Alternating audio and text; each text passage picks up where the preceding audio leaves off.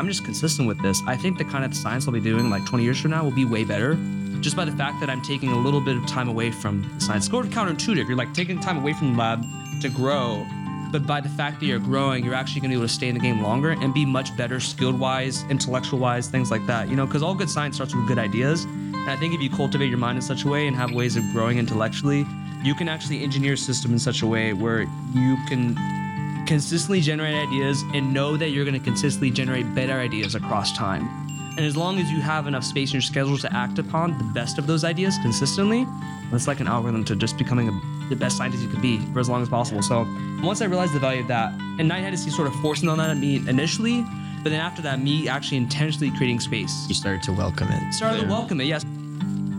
My name is Vidal Arroyo, and I'm a member of the 2022 Knight Hennessy cohort doing a PhD in biophysics. I imagine a world where work is art. Welcome to the Imagine a World podcast from Knight Hennessy Scholars.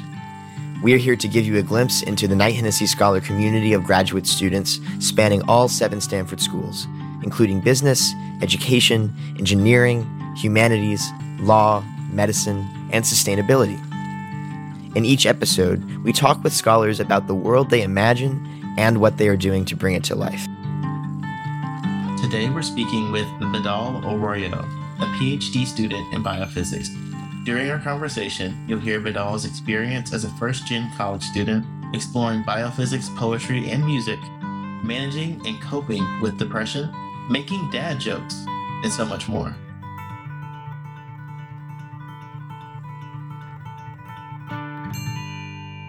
Hey, what's up, y'all? Welcome to another episode of the Imagine a World podcast. I'm your co-host Willie Thompson. Hey, Willie. Hey, hey. you know, what? y'all know who we are at this point. I'm t- I'm not Taylor. I'm Willie. Yeah, That's Taylor. I'm Taylor. Yep. And we are joined by a very special guest today in Vidal Arroyo. You already heard the Imagine a World statement, but Vidal, how you doing? Welcome to Good, Imagine man. World. I'm doing good. Thank you for asking. Oh, of course.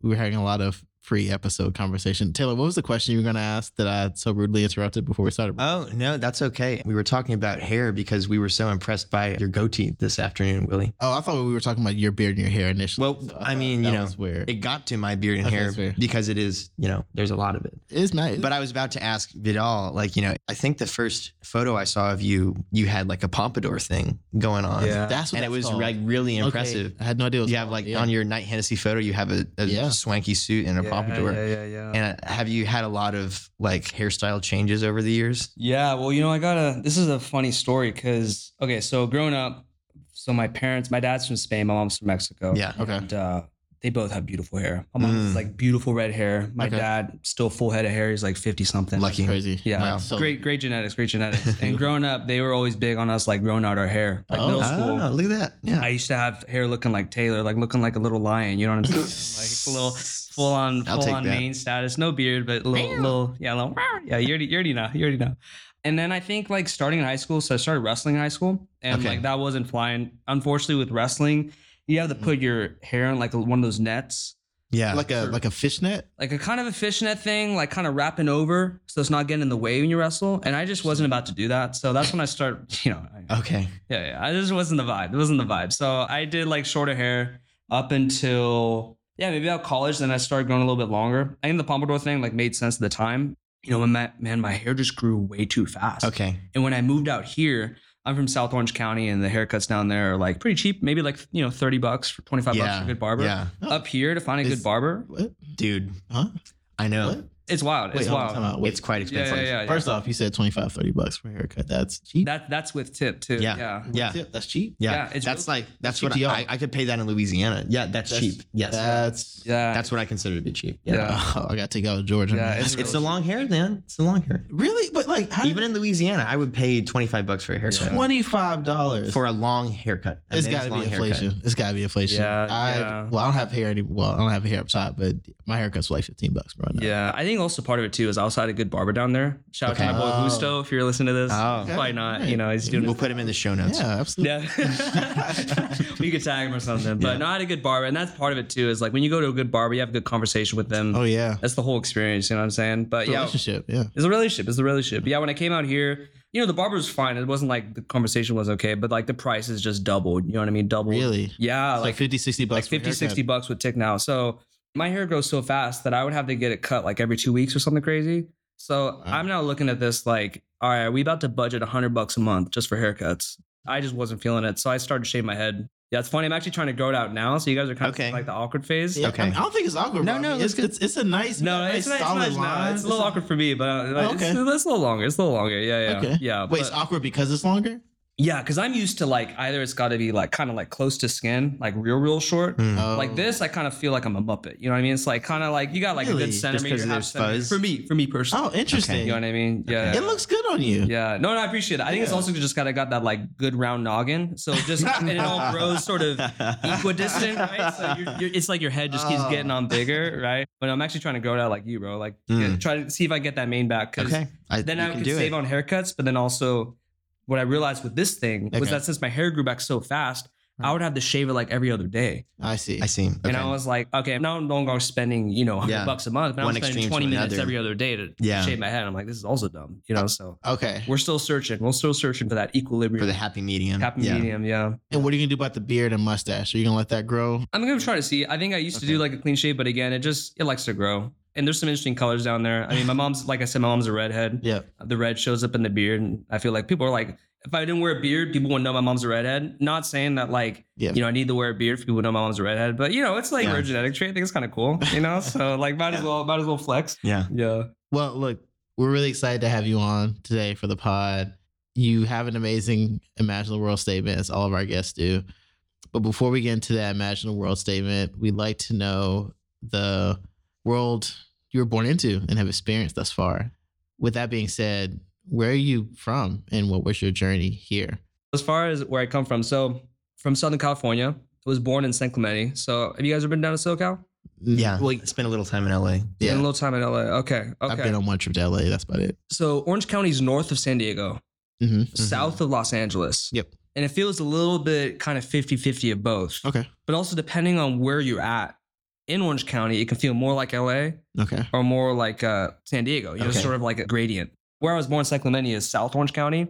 And I still grew up in South Orange County. So it's more like the beachy side. Okay. Mm. Um, my dad worked at a skateboarding company. My mom was a was a dancer. So like, yeah, pretty. I, I don't know. I don't want to say stereotypical. That's kind of very cool. Yeah, yeah, I know it's Yeah. chippy. It's hard to have stereotypes in Orange County because it's so diverse. Mhm. But like, I would say definitely the skateboarding thing was like pretty on track. Of like, yeah, you're definitely from, Okay. you know, California at least, but Orange County like specifically. Yeah. Okay. So, um, yeah, I grew up there, and uh, yeah, honestly, like what got me to Stanford was science, but I didn't discover science until like college. Like when I was a little kid, I was oscillating between wanting to be a musician Mm. and like wanting to like go to the military. Because San Clemente is really close to Camp Pendleton, which is where a lot of like Marines train. Okay. Navy SEALs train. So like growing up, I was like, oh, it'd be cool to be a Navy SEAL or be a Marine. you Join the? Marine band. Yeah, and if that doesn't work out, you know, try to start a band. That's sort of like Yeah, what my, okay. Oh, wow. what my Talk about plan two was. You ends, know? I know. two ends of a spectrum. Yeah. yeah, exactly, exactly. And I think I think uh, science, I sort of found a happy medium between the two of like Hmm. something that's kind of gritty, but then also someone that's creative. Okay. You know, gritty yeah, and creative. yeah. I like that description. I was wondering how you were going to swing that. That's, yeah, that's yeah, great. yeah, yeah, I still think it's inside me a little bit, you know, but sort of flexing out in different ways. I'm curious about the music part. What What are your roots there? I know that your grandfather was a blues musician. Am I right? Yeah, I definitely lucked down the genetic lottery there. Yeah, Okay. So, so I my mean, grand- the hair, the music. I mean, bro. Yeah. It's, Yeah. genetic Yeah. jackpot, bro. Unfortunately, my, my grandpa he was balding, so he didn't get the hair and the music. You know. hopefully I can keep both intact. You know what yeah. I mean? Yeah. He was a blues musician and actually a pastor, and he was based down in, in like Upper San Diego, Okay. but also lived in like Temecula, Murrieta, which is more like inland SoCal. You know, I think just growing up, I he was just my, like my role model. I just thought he was like Mm. the coolest dude. You know, he'd always wear leather jackets to church, and I was like, dude, this this guy out here is wearing leather jackets to church. Wow, like, that's what a- what a aspire to, rebel. you know what I mean? He had, it's also funny. He had this particular leather jacket. It's not like a biker jacket. It's Okay. kind of like a. It feels like an old man '70s leather jacket. Okay. but he would always rock it. It was like his favorite jacket, and I yeah, I just looked up to him and thought it'd be cool to be a musician. But do you know, to be honest, um, I didn't like playing my instrument. Like I didn't like Which was I started on guitar. Okay. Started, actually, well, bass guitar and then guitar. Okay. But, Okay. yeah, but for me, what it was, I didn't like the practicing part of it. I liked making music. Sure. Mm. I liked fiddling on it. I liked, you know, listening to a song and trying to dance in between the notes. But yeah, as far as actually like looking at sheet music and, you know, practicing, Sure. like I was just like, Yeah. I'm like, this isn't for me. Have you heard the joke about uh, guitar players and sheet music? Nah. Well, you know, there's one way to make a guitar player be quiet. Put a piece of sheet music. okay, so maybe that just means I'm a guitarist, you know, not not a musician, but you know that's neither here nor there. So this was like up until middle school. I was thinking these two things. The military wasn't out of the picture, but like also the military for me was like, all right, I should probably do that if like anything else I try like doesn't fall through. Yep. You know, Okay. just because I was still there's still a lot of things I needed to explore. I wasn't one of those people that like I knew the military was the only thing I could do that make me happy. So yeah. yeah, when I went into high school, kind of what the catalyst for me of discovering science was I started wrestling actually, joining the wrestling team. You know, I grew up doing martial arts, but didn't do any sports before that. And the motivation at the time was just that, you know, I was a eighth grader living his best life, you know, getting a little husky, playing video games all day, like kind of kind of do my thing, you know what I mean? Okay. And uh, I was kind of like, you know what? I don't think this is sustainable. You know what I mean? Like, I don't want Mm. to just play video games all day and whatever. I kind of want to like see what I'm capable of. So that sort of was the impetus for joining the wrestling team. And Mhm. yeah, things kind of just steamrolled from there. Yeah, but wait, what's the Yeah. connection between, wrestling, and, science? Yeah, that was the. Yeah. Okay. This is how it rolled out. So I joined the wrestling team, and my first year, I joined it. I was like 170 pounds, little to no muscle, just again, live, live my best life. And by the end of it, I was like 130. Hmm. And this is also like not weight cutting. This is like 40 pounds of fat loss, like in the first year um, of wrestling. Maybe a little bit muscle mass, but mostly fat. And I just saw my body change. Mm. And then my confidence changed Mhm. as a result of that too. And I was like, oh my gosh, like I was like, I wasn't, you know, genetically destined to be chubby. I just was lazy. You know what I mean? And like once I sort of realized like how much my body changed, I just became really fascinated with the human body, fascinated what it's capable of. And I think that naturally, you know, I started becoming more interested in science stuff. And uh, I had a lot of athlete friends who wanted to become physical therapists. That's sort of what I thought like, oh, there's a connection for this to sports, there's a connection for this to the body. Mm. And so, sort of due to like positive peer pressure, like they motivated me to apply to college. College wasn't on my radar be- before that Oh, wow. because none of my family went to college. Like, like I said, I lucked out on the music lottery, but I wouldn't say I lucked out on the like educational pedigree Gotcha. lottery. You know, so okay. once they said like, "Oh, you want to become PT? Yeah, you should go apply to college." I was like, "All right." So this was like junior year of high school. Yeah. Up to this point, I didn't really try in school. So I think if I would have gone back, I probably would have tried to just try harder in school earlier because it just would have opened up more doors. But things turned out I was able to go to local school near where I was, Chapman. And you know, I was able to find a way to like make it work financially for me too. Yep. You know, which is really big being first generation, not having college funds saved or things like that. So yeah, I basically decided to go to Chapman, 30, 40 minutes from where I was. And I decided to commute by train because I didn't have a car at the time. Okay. So that was my basically go for the next four years was Every every time you went to campus. every single day was commute by train. I had this little, little routine worked out with my mom where she worked really close to where the train station was. Okay. And so she would drop me off at the train station like before I would hop on the train. So that'd be like about 15 minutes, Okay. drop me off in the morning, about a 30 minute train ride up to Orange from Laguna Niguel, which is where I was being dropped off. Mhm. And then about a 15 minute walk, or if I was really ambitious, a little skateboard Okay. trek Okay. up to campus. So it was like a total about an hour one way. But Yeah. I was able to work on the train, make it work, and my mom's a boss, so I was able to talk with her and have some good conversations on those rides. Yeah. So that's sort of what my little routine was, and then sort of do the inverse on the way backwards. Okay. Yep. Yeah. And at Chapman, you followed your interest in science by was it double major in biochemistry and molecular biology? You know, for uh, people that apply to medical school, it's a double major, but I, I it's, Ah. one, it's one degree. Yeah, it's one degree. Okay, You know, okay. I had a friend of mine. I'm not going to name him, where he was like really trying to get in some good med schools, and he like Yeah. listed them as two different majors. And I'm like, nah, fam, we're getting one BS for this. Come on, like this ain't a double major. But you know, I didn't start as biochemistry. I actually started as kinesiology. Oh yeah, you Yeah, because I was yep. still thinking PT, exercise science. Yes, And okay. my first year, I had to take because the the program was very pre-professional okay. Got you. at Yep. Chapman. So a lot of exercise science programs, you know, you'll start off learning exercise science, Yep. kind of high level stuff. Mhm. The people at Chapman were very stern of like, hey, you want to apply to these grad schools? Just so you know, these grad schools require you to take chemistry, Mm-hmm. biology, Mm-hmm. physics, calculus, Mhm. at least a year of all those and, and other stuff too. And so they made us do that first. And I guess in this case, it might have been slightly to the chagrin of the kinesiology department because that's what lost me. I, I actually like those classes. More Oh. than like the intro kinesiology classes. Mm. Like I was taking this intro kinesiology class. It was cool, but it was too high level for me. Like I didn't really get to dig deep and understand like why are these things working the way they are. Where like in the biochemistry or like the chemistry classes, yeah, they were getting real deep. They were Okay. getting crazy deep. And I was able to understand like it's not I like I didn't feel like I was memorizing. I feel like I was understanding. And I think that was what appealed to me about it. And then by the end of the year, I was like, you know, like I don't know if I want to do this PT thing. So what I decided to do, I wouldn't recommend this to everybody, but this was my way of deciding whether I wanted to stay in um in biochemistry or kinesiology. Was the next year I took organic chemistry, which is supposed to be a weeder class Yep. for like people that are sort of more like um chemistry or biochemistry things like that. Yep. And then I also took like a whole year of physiology and anatomy. And I basically said, okay, we're gonna take these classes. If I like the organic chemistry more, this is a weeder class. If I somehow like this weeder class, I'll stick in it. And then if I and I'll try to find a way to switch majors. But if I like the exercise science stuff, I'll switch. You know, just keep my major. Okay. And so it just turned out that that first semester that I did that, the anatomy class, there's a lot of memorization. So it's kind of the same thing. The physiology, again, you know, there's more mechanism, but I still felt like I was kind of memorizing the mechanism. I still didn't really know, like, okay, why exactly is this happening this way?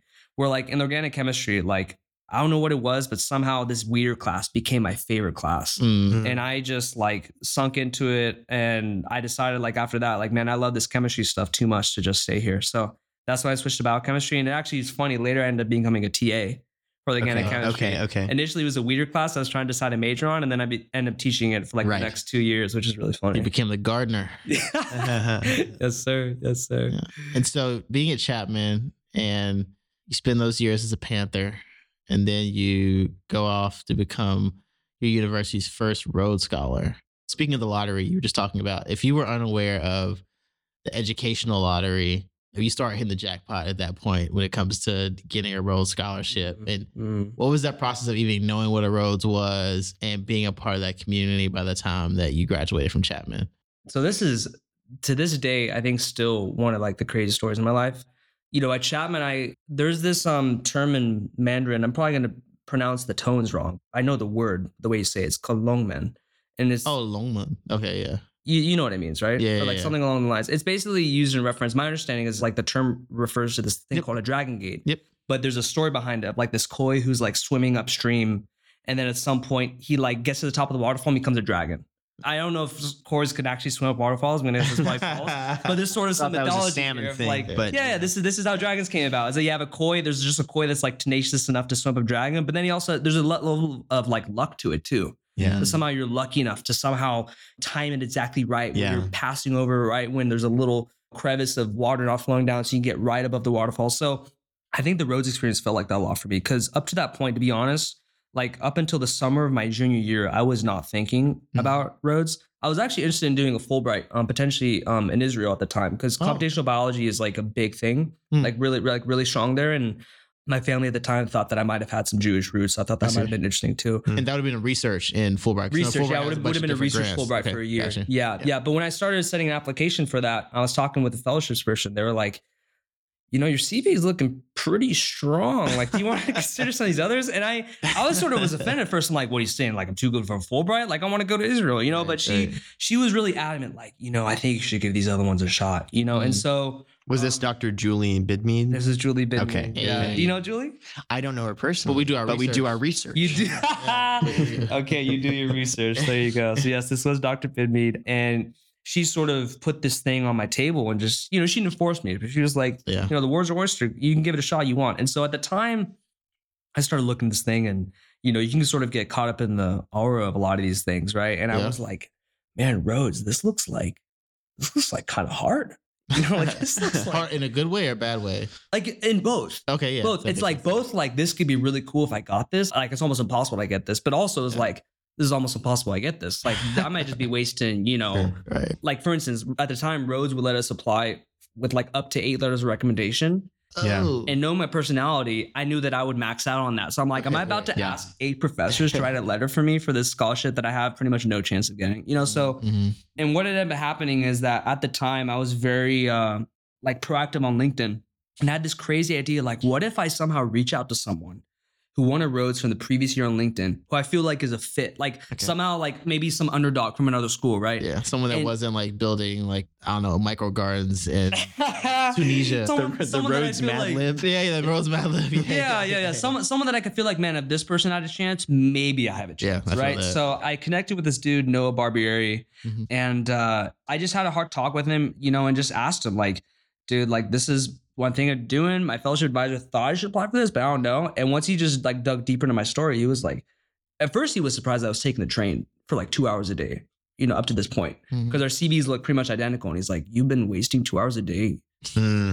on the train and not, you have the same CV as me. Like, what the heck? I was like, yeah. yeah, man, I had- that's what I had to do. But you know, I didn't see it as a big thing, but he Right. thought that was a big deal. And then, you know, I think I also was able to tell him a bit more about sort of family struggles. Like my parents had really a lot of financial hardships, you know, growing up, and uh, you know, it affected my family. And my dad was depressed for like over a year, and Mm. you know, there's a point where he was considering suicide, and that really affected me too. And so once he just heard a lot of these things, he felt like like a lot of people think that when you apply for something like a Rhodes, that like they're really just looking at your CV, and I think they do use that as a way to filter out. Mm. But I think in terms of like selecting scholars, I think they in that point of the selection process tend to gravitate people that have you know all these other I don't want to say accomplishments, but all these other things beyond their CV. You know, I wasn't going to put on my CV that I was commuting two hours a day, right? But like that was a part of my story that helped put some context into it. Yeah.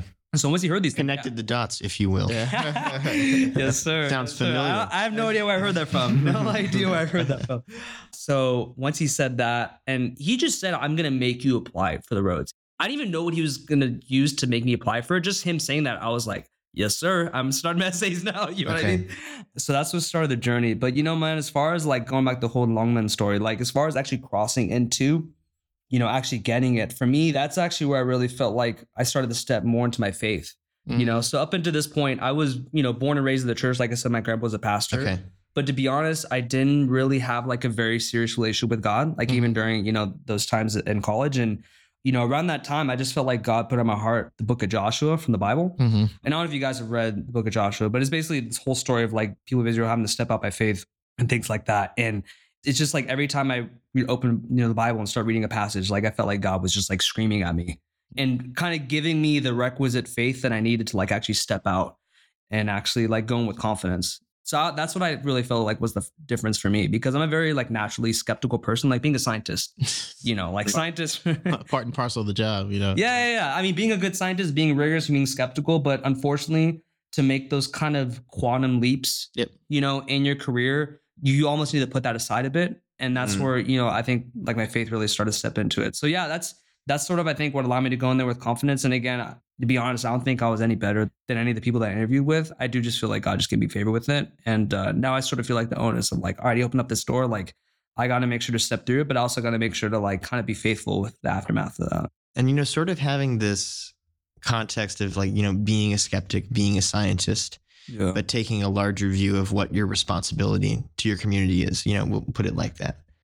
You call yourself a humanitarian scientist in every bio that I could find of you. That seems connected to what you were just talking about. What does that mean to you? it's an evolving definition for me, but where it started, so was something I didn't tell. Sort of, there's a lot of parallel stories happening. Yeah. you know, along this journey. One parallel story I didn't tell you guys about that also relates to this was that when I was a sophomore in college, my research mentor was diagnosed with a stage four cancer, Mm. and he passed away like nine months later. Whoa. Oh, wow. Yeah. Yeah. He was really young too. He was like 37, 38. Oh, wow. Young dad. He looked healthy too. You know, Yeah. he like this is a stereotype with teachers that they have apples on their desk, but this guy literally had, Had an, an apple. apple. on his desk Yeah. every single time I came to his office, right?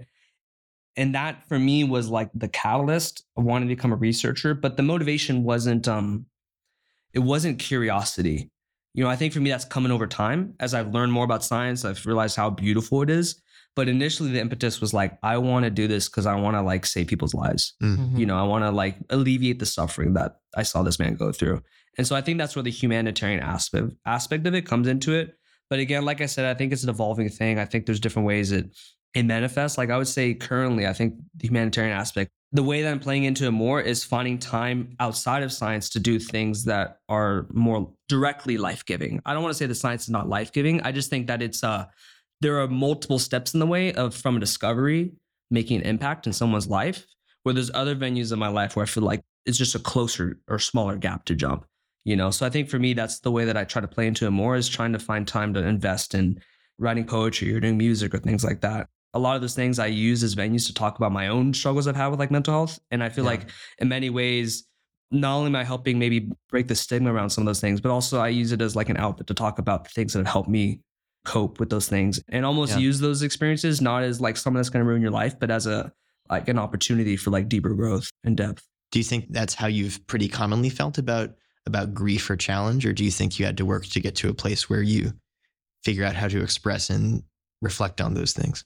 I'm going to tie this back in actually into some of the Oxford stuff because Okay. for me, I've realized it's actually part of my creative process, Okay. but I didn't realize this until I went through it the first iteration. So talking about the Rhodes. So I, I got the Rhodes, I went to Oxford, and my first term at Oxford was it was like a slow but steady spiral downward. So Mm. about a month before I flew out, I was about to work with this uh, researcher there, and he sent me an email just letting me know like I'm leaving the university to go full time with a company that I'm about Wow. to start.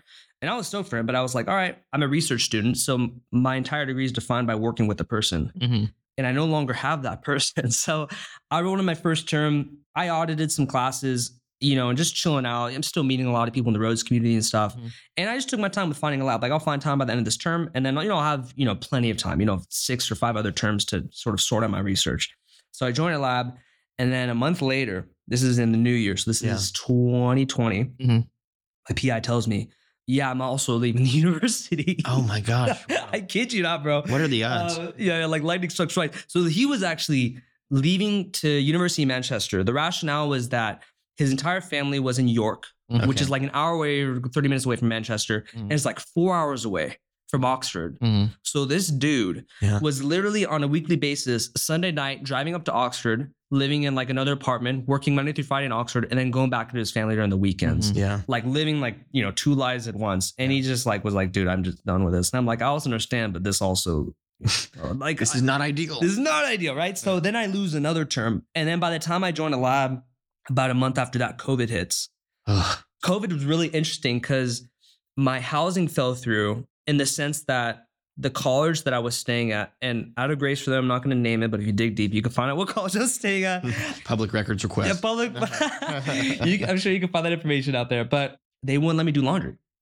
And all the laundromats were closed because they didn't want to deal with people with coins or anything like that during the oh. pandemic. Oh. And I didn't have some like sweet connection in another college where I could like do laundry at someone else's college. So I basically realized after two weeks that yeah, this is not sustainable. I'm not going to go into details, but you can imagine all your Yeah. clothes being dirty, and you're like, Mhm. you know, what am I going to wear tomorrow, right? Sure, yeah. So I decided with some uh, housemates of mine to, or not housemates, they're actually other Rhodes classmates to try to find another place. Okay. And we moved around for the next like maybe four months, four or Mhm. five months trying to find a place to live. The first place we moved into, we subletted, but then we sort of realized maybe a month into it that the people we were subletting, they're not allowed to sublet in their contract.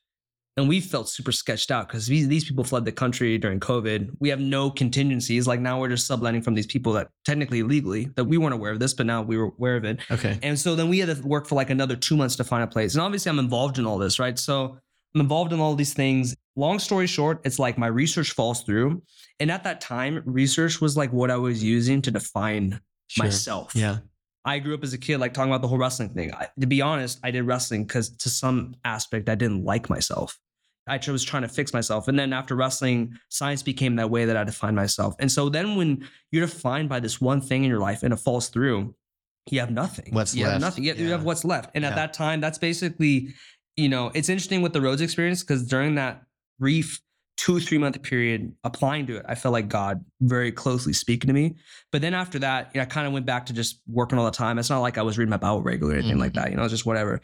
And then during that period, just in Oxford, I was, you know, I was depressed, you know, very skeptical. I was really like doubting, like even if God exists and things like that. And I kind of gave myself, I guess, the space to like really be like, all right, like, what do I actually believe? And like, why do I believe it? You know? And in that period is actually funny enough when I, I started writing music again. That's what eventually birthed this Okay, like yeah, album yeah. that came out. Yeah, Yeah. it basically was my way of coping with the depression. There was a lot of stuff that I was running away from years ago, personally, that I finally had art as a way to deal with it. Mhm. And like at the end of that process, once I kind of brought all those things to God, it's like I was actually able to step into Him. I would actually say, like for me personally, I would consider that's the time of my life that I actually like gave my life to Christ, particularly before that, you know, again, I grew up in the church, but it was sort of more like a cultural thing than something that was actually personal for me. That was the time where I was like, no, I actually believe this. And I believe it because this is the only person in the entire universe who validates me simply for my existence and nothing else. You know, I felt like even myself, I validated myself by the way I looked, how smart I was, things like that. I really felt like God loved me simply because I was here, not because of anything else. And once I had that, it's almost like it allowed me to just move through all the grief Mm. and like a sort of security. But it's interesting because, you know, then I, you know, eventually come out here to Stanford and I also have another kind of, I guess, yeah, like like another bout of depression away. You know, Yeah. you start grad school, I, feel, I felt like Oxford all over again, kind Okay. of having things ripped under you. I'm not in a lab, you know, sleeping in later than I probably should Yeah. and being like, man, what's going on again? And you know, then, I, I remember I put on an open mic session the first quarter that you were here, I think. yeah. And I remember you came and you read a poem. Mhm. You read a poem about Mhm. about your transition to Stanford Yeah, and kind of the yeah, difficulties there. So I kind of I, I noticed that you were reflecting and expressing in that moment that kind of difficulty. Well, and again, I think for me, it what allowed me to start moving through that process of grief again Yeah. was actually poetry. And for me, the music is also a form of poetry. I would say largely it's all under the umbrella of poetry, and then music for me is a side thing. You know, not everyone's like that. For some people, you know, they're more into music for like the instrumentals. Mhm. You know, think of like EDM artists. They're not writing poems with bangers in the club. You know what I Own mean? poems. Maybe, maybe they are. Maybe there's some out there, you know, spitting over their tracks or something. But most people are just, you know, they're trying to make beats or whatever. So, but no, for me, it was really a poetic thing. And then as I did that, you know, and that's a piece that I'm working on now. That poem that I wrote is like a larger piece of something I'm working on right now. Okay. That allowed me then to also come out of that. And so uh, the way I've seen it, depression runs my family. I think to some extent, I'll always be kind of going around these cycles in my life Mhm. you know, of like coming out of it and then entering another process of it. But I, I don't look at it anything like I used to look at it as something that was like this really big hindrance in my life. Yeah. You know, or something that really whatever. When I actually realized, I think for me, when I enter stage depression, it's more like a it's like my soul recognizes a truth that my mind has not come to terms with yet. That's what happens every time I get depressed. And so now I know how to resolve that incongruency. Now I'm just like, okay, there's something that I know deep down that I don't want to admit yet. Mhm. That's why I'm depressed.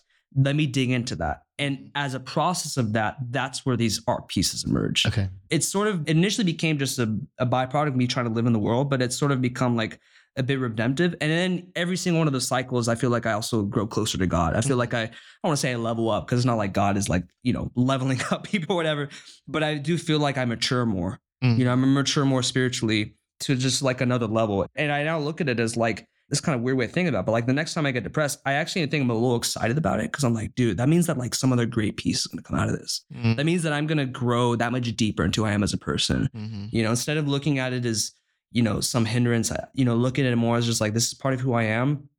And sometimes I get depressed just because I'm actually coping with a level of sadness that I think some people just don't want to cope with at that moment.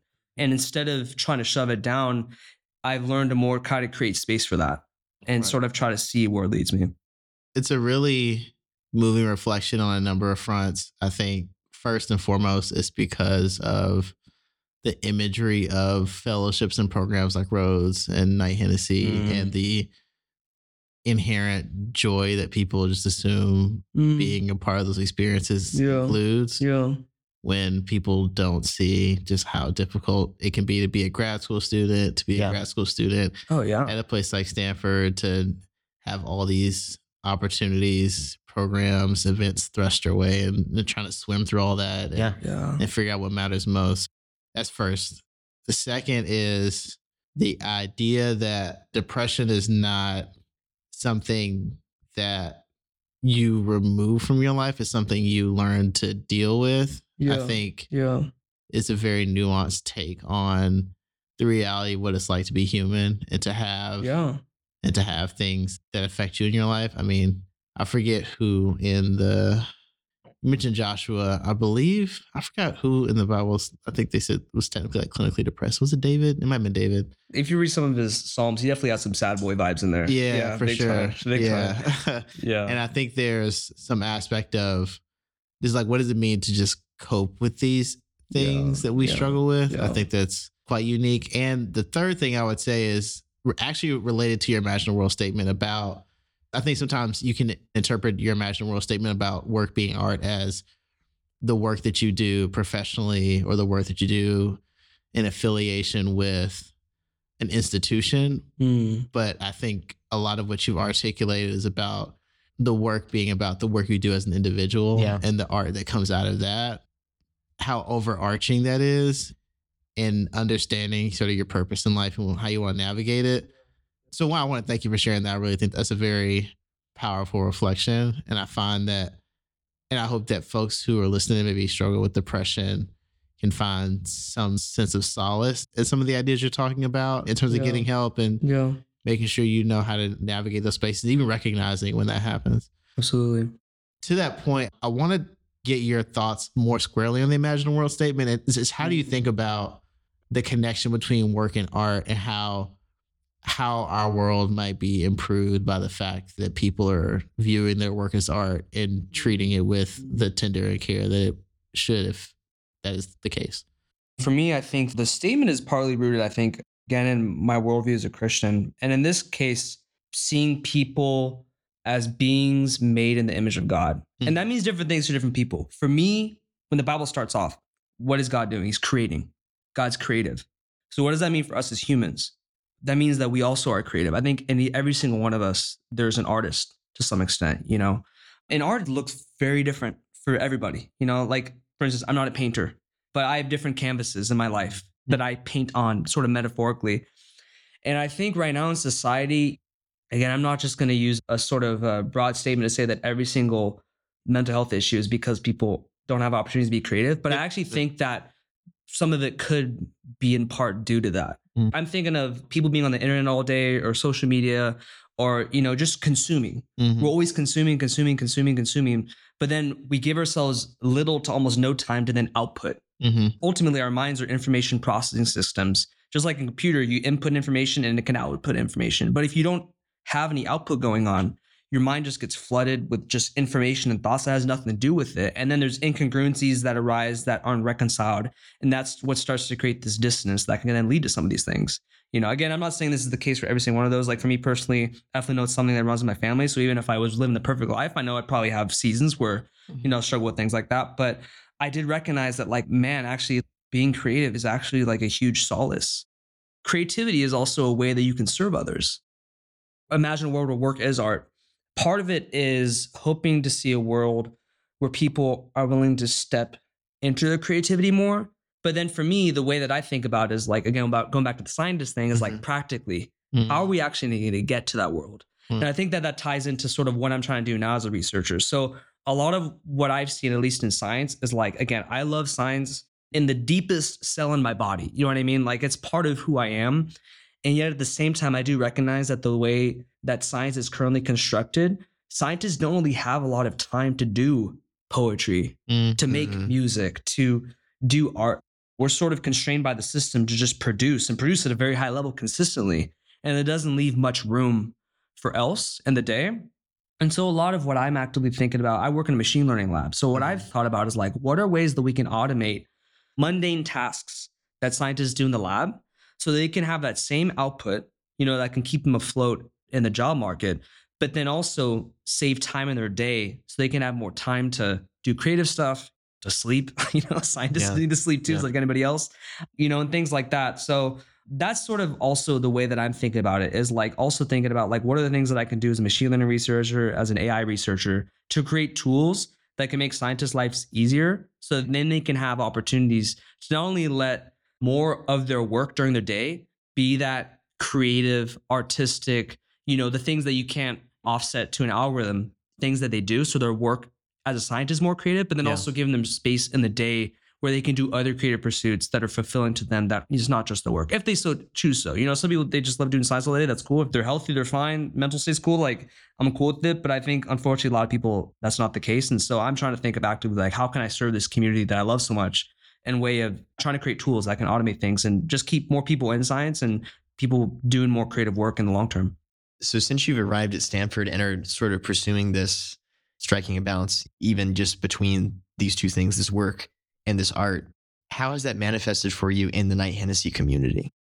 you know, I think a lot of this desire for like artistry, you know, I felt like it was a bit revived when I first came out here tonight. Mm-hmm. Okay. At Stanford. You know, for some context, I worked in industry for the year before, and unfortunately, my industry job I had, you know, like a typical nine to five, nine to six. You know, mm. sort of had a very fixed schedule. Didn't have really much time for anything else besides sleeping, working out, doing my thing. Yeah. When I first came here, like I was surprised. I mean, my first year here, dude, I did like two retreats. I was like, first, I was like, wait, I'm spending two weekends, two whole weekends. That's time I could be doing P sets, I could be doing, you know, coding, whatever. and I'm going out to Santa Cruz. Like, come on, like, this- like, like, what are we doing here? I first was kind of like, man, I feel like, you know, no offense, I feel kind of lazy, just like Yeah. kind of going on all these retreats. You That's know? so interesting because it's so antithetical. That feeling is so antithetical to the balance you were just talking It, about. it, no, it is. Yeah. Well, this is this is part of my development. right. Yeah. Yeah. Yeah. Of right? course. Yeah. But but I sort of realized like, wow, Knight Hennessy, they're literally in many ways forcefully creating space in our schedules to take us away from our work, Yeah. to help us think bigger picture, and Yes. things like that. I've realized how much I grow exponentially when I create time outside of Yeah. just doing research to be creative, to do things, poetry or music or th- you know other things. And I think for me, I've seen that growth in my life as I've been here, like you know, over the past year. And I've been like, dude, like if I'm just consistent with this, I think the kind of science I'll be doing like 20 years from now will be way better. Yeah. Just by the fact that I'm taking a little bit of time away from Yeah. It's sort of counterintuitive. You're like taking time away from the lab to grow. But by the fact that you're growing, you're actually going to be able to stay in the game longer and be much better skilled wise, intellectual wise, Yeah. things like that. You know, because all good science starts with good ideas. Mhm. And I think if you cultivate your mind in such a way and have ways of growing intellectually, you can actually engineer a system in such a way where you can consistently generate ideas and know that you're going to consistently generate better ideas across time. Mhm. And as long as you have enough space in your schedule to act upon the best of those ideas consistently, you know, that's like an algorithm to just becoming a, the best scientist you can be you know, for as long as possible. Yeah. So, so yeah, once I realized the value of that and seeing how Night and Night had to see sort of forcing on that at me initially, Mhm. but then after that, me actually intentionally creating space you started to welcome it. started to welcome it. Yeah, I started to welcome it, and I started to see, you know, even during these retreats. Again, I go on a two-day retreat, and then I come back, and my vision of the world is like now shifted, Yeah. you know, completely. Or like, you know, you put in HD. I don't know what the exact visual metaphor is best for this case, but like, Yeah. you know, it's just you see completely differently. See completely differently, and then you can start to recognize problems in it differently. You can start to find new solutions to it that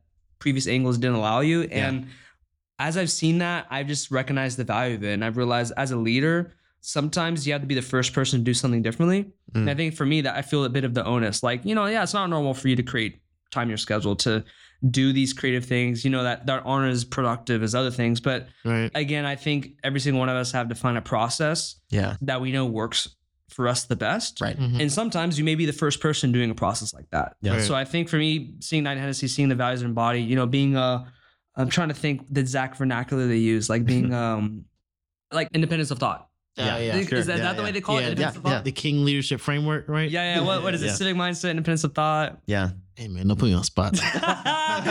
there's a third But yeah, one. they're in There- there. There's a, what's the third one? Yeah. It's independence. of, Civic uh, mindset, Purposeful leadership. purposeful It is leadership. It is purposeful leader. Civic Purposeful Oh, leadership. okay. Yeah.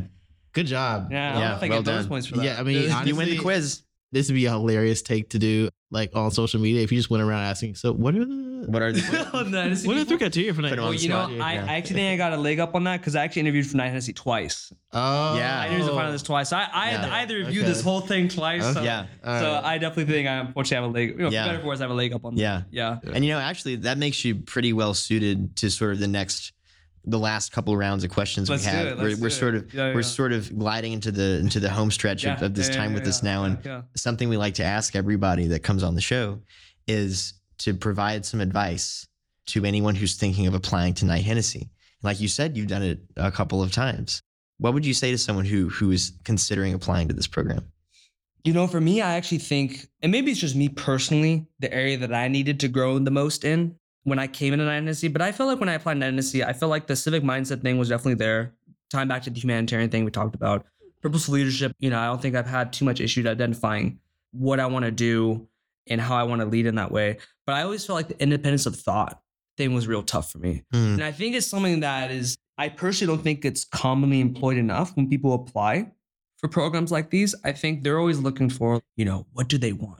That's always the question Like. Sure. What yeah. Knight Hennessy want? Yeah. What do they want to hear? How do I tickle their ear? What's the golden ticket? That's the, yeah, what's the golden ticket? And the reality, it's sort of the thing you don't want to hear. And it's also probably cliche, but I think it is true. Like the whole like be yourself thing. But I think even to an extent, that's maybe a little uh like I think the second time I applied, I was myself to an extent that I would consider potentially slightly bombastic. Hmm. okay. But What do you mean by that? all my uh improbable facts were puns.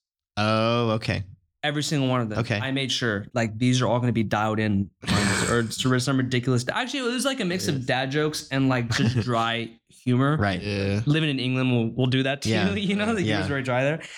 But yeah, it was almost to the point where I was like, the information here is kind of interesting. I'm just kind of making a joke out of this part of the section. Yeah. Yeah. But you know, you can't see that part of me in any other part of the application, and that is Yeah. part of my personality. So I felt it was important. But yeah, I mean, there were other things too where I just kind of like, you know, the way I wrote my personal statement. Most applications that have people look at my essays, I decide, you know what, I like this essay. I don't even want to look at it. I'm just going to send it off. Just Yeah. the way it is. I want it to be just raw thoughts just from this one noggin. I think that that actually went a long way because I felt like the first time I applied, I don't know if this factored much into how things worked out that year, but the first time I applied, I felt like I was a bit, I don't want to say people pleasing, but I was, yeah, kind of looking for like, what do they want? Yeah. Yeah. Yeah. It's captivating. Natural. It's, it is yeah, captivating. yeah. It's a very human thing, right? And then the second time I applied, I was like, dude, I already didn't get this the first year. Like, I'm just applying for it because I I'm still eligible, you know. Yeah. And then I got it that year, and I, I remember the call I got from John Hennessy was just, I mean, it was awesome, just obviously getting a call Yeah. from John Hennessy. But after that call, I was like, what the heck? This was the one fellowship that I literally didn't like try hard in this year. Mm. yeah. And so like, Man, that resonates Yeah. with me so much because, funnily enough, so I applied to Rhodes in the same year that I applied to Hennessy, did not get it, and it resulted in me realizing, oh, you know, these things happen. You apply for these things like this, but Yeah. then life goes on because you know that didn't work out, and I realized, oh wait, but you know, my life doesn't end. yeah. It goes on, and, and what I want to do with my life and the people in my life and the Yeah. things that are bringing me joy are all still there. Yeah. Wow. And then I get this opportunity for Knight Hennessy. yeah. And all of a sudden, it's like, oh, you know, what are the stakes here? The stakes are just be yourself. And I think you're hitting on something. Mm. You know, everybody that comes on this podcast, I think each person has probably said some variant of be yourself in the application. Yeah. And it's so true. But another aspect of that is being comfortable with yourself, not just being yourself, Absolutely. but being comfortable with yourself. Absolutely. You're speaking of it as if it is like, you know, not trying hard, but that's not really what it is. You just No. were able to exist.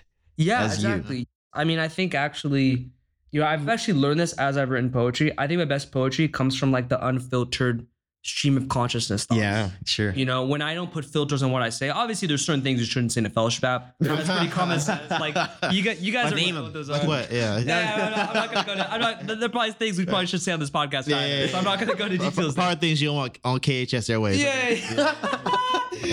yeah. So, but you already know those things. Like beyond those things, I mean, and honestly, if you really are concerned, just write your essays and then filter for that at the end. You know, just make sure it's G rated at the end, whatever. But like, at the end of the day, I mean, I think the stream of consciousness stuff goes a long way. I think the first essay you write, sometimes, even though it may not be the pretty sounding essay, maybe you need to fine tune a little bit. Yeah. But sometimes what you're saying is actually more true than anything you write after that. Yeah. You know, because Yeah. after you start filtering what you just wrote and then filtering and filtering that, sometimes you get so far away from what you're trying to say initially, or what really I should say is not even what you're trying to say initially, what's really lying under, Yeah. like down underneath. Because I think that's ultimately what these fellowship applications should be. Is trying to almost peel back layers like an onion. You know what Yeah. I mean? Yep. About- or an ogre. Or an ogre. Uh, okay. That was a good. I, I did, that was a good. That was a good. I was gonna make a reference. Shrek joke, but That you was so good. sorry. beat me to the That punch. was- Beat me- I- that was- I that was- did. that I a was good over Shrek eager. joke. I'm so was a sorry. Shrek. Shrek is also one of the only animated movies to have a solid four movie run. But either way, in, in, in, in, in my Uh, Cars I- and I- I Toy was Story. Shrek too, but it's all right. four, We'll- uh, I guess. Toy Story is probably four. what, wait, what'd you say? I'm not a big fan of Shrek 2. I thought Shrek 2 was all right. Oh no, I'm just saying. So the animated movies, it's really hard to get four that are like they're serviceable. I think. Mm, I think Kung Fu Panda's gonna strike out on this fourth one because really? I don't think the Furious Five are. Po looking jacked or something? no, like, I, I, I don't think the Furious Five are featured. I think that's kind of weird. Anyway, Wow. that this is totally an aside, but Yeah. yeah. Speaking of the improbable facts discussion, as we close out this episode, we love to hear you talk about an improbable fact that you could share. And I would just say before we get into the improbable facts, I appreciate your feedback to people who are applying. Ashwin also Yeah. basically embodied similar things when he just applied with two weeks left to the application. It was Yeah. like I didn't have time to filter. Yeah, I yeah, just, yeah. I, I, I, I just submitted it, uh, and I'm also a Rhodes reject two times over. So it's it's nice Yeah. to know that I have a fellow I have, I have company here, my Amen. co-host. There you go. But Yeah. improbable facts, what you got? Well, one improbable fact I was gonna say, and I sort of actually said this was that all of them were dad jokes or like close to it. Yeah. You know, but I'll give you a very specific dad joke. So my favorite that I remember is uh I said I don't know if people would get to this uh, laughing. For me, I know a good joke, you know, probably it's worse with the delivery, but for me, a good joke is like one that makes me laugh before I even start saying it. Okay. So this one is um okay, it says I beatbox, but I don't box beats nor engage in sorry. Get it together. No, no, no. And, and nor do I engage in combat sport with any other root vegetable. Oh, oh, wow. yeah. Let's just take a minute there. Yeah, I'm trying to. That that was. I beatbox, I, I, I but I got don't it. bo- beat, box beats, nor do I engage in combat sports. Oh, okay. Right. All right. Got Yeah, you. yeah. Beats. Got. It. Okay. Yep. Yeah. Sorry. Without the spelling, it, I was. Yeah. okay. Yeah. I'm, Yeah. I'm visual Yeah, yeah, spatial. two dudes- There's layers. That's the, there's yeah. layers. There's Yeah. layers to that one. Wow. Yeah. So- Yeah. Wow. Actually, is onion a root vegetable? Bro, I, I don't. There's another layer in there. Uh, oh my Oh gosh, I didn't even think about that when I wrote that. Woo! Willie and I sitting here I in was, thinking, stunned I was thinking of silence. potatoes, but I guess onions are also root vegetables. Uh, Yeah, maybe. Yeah, there's Bro, at least I'm- four layers in there. Yeah. We are we are far beyond my my knowledge of, of horticulture at this point. Although we might have to follow with Emily Russell to see how her microgrind her Right. microgardens are going. But anyway, look, Vidal, it's been great. Thank you so much for being on the pod today. It's been such a pleasure to Yeah, have you. thanks, man. And of course. Well, with that, we'll leave it here. But thank you again for sharing your story and for being who you are. You mentioned a lot of the stuff you struggle with, and this is sort of mentioned in Austin's episode in terms of him being someone who lights up a room. But even Mm-hmm. from first day of being in our cohort of it all, you've been somebody who shines bright in the cohort Oh, with the pompadour. you, That's what it's called, Pompadour. Pompadour or or the buzz cut, man. So you've Yeah, been yeah. you- you've been a, a steady fixture of light in the community. So oh, I appreciate, appreciate man. you, G. That means a lot. That means Yeah. a lot. Of course. Yeah, and for the people that are listening, if you're thinking of applying, just do it. You'll thank yourself. Nike. Oh, look at that. Just do it. Don't let your Look, dreams feature. Uh, yeah, Phil Nike could I get a pair of Nike. Anyways, you know, maybe another time. a little flex. All right, that's it. That's it. All right, man. Appreciate you coming. Take care. Thank you for joining us for this episode of Imagine a World, where we hear from inspiring members of the KHS community who are making significant contributions in their respective fields, challenging the status quo, and pushing the boundaries of what is possible as they imagine the world they want to see. This podcast is sponsored by Knight Hennessy Scholars at Stanford University, a multidisciplinary, multicultural graduate fellowship program providing scholars with financial support to pursue graduate studies at Stanford while helping equip them to be visionary, courageous, and collaborative leaders who address complex challenges facing the world. Follow us on social media at Knight Hennessy and visit our website at kh.stanford.edu to learn more about the program and our community.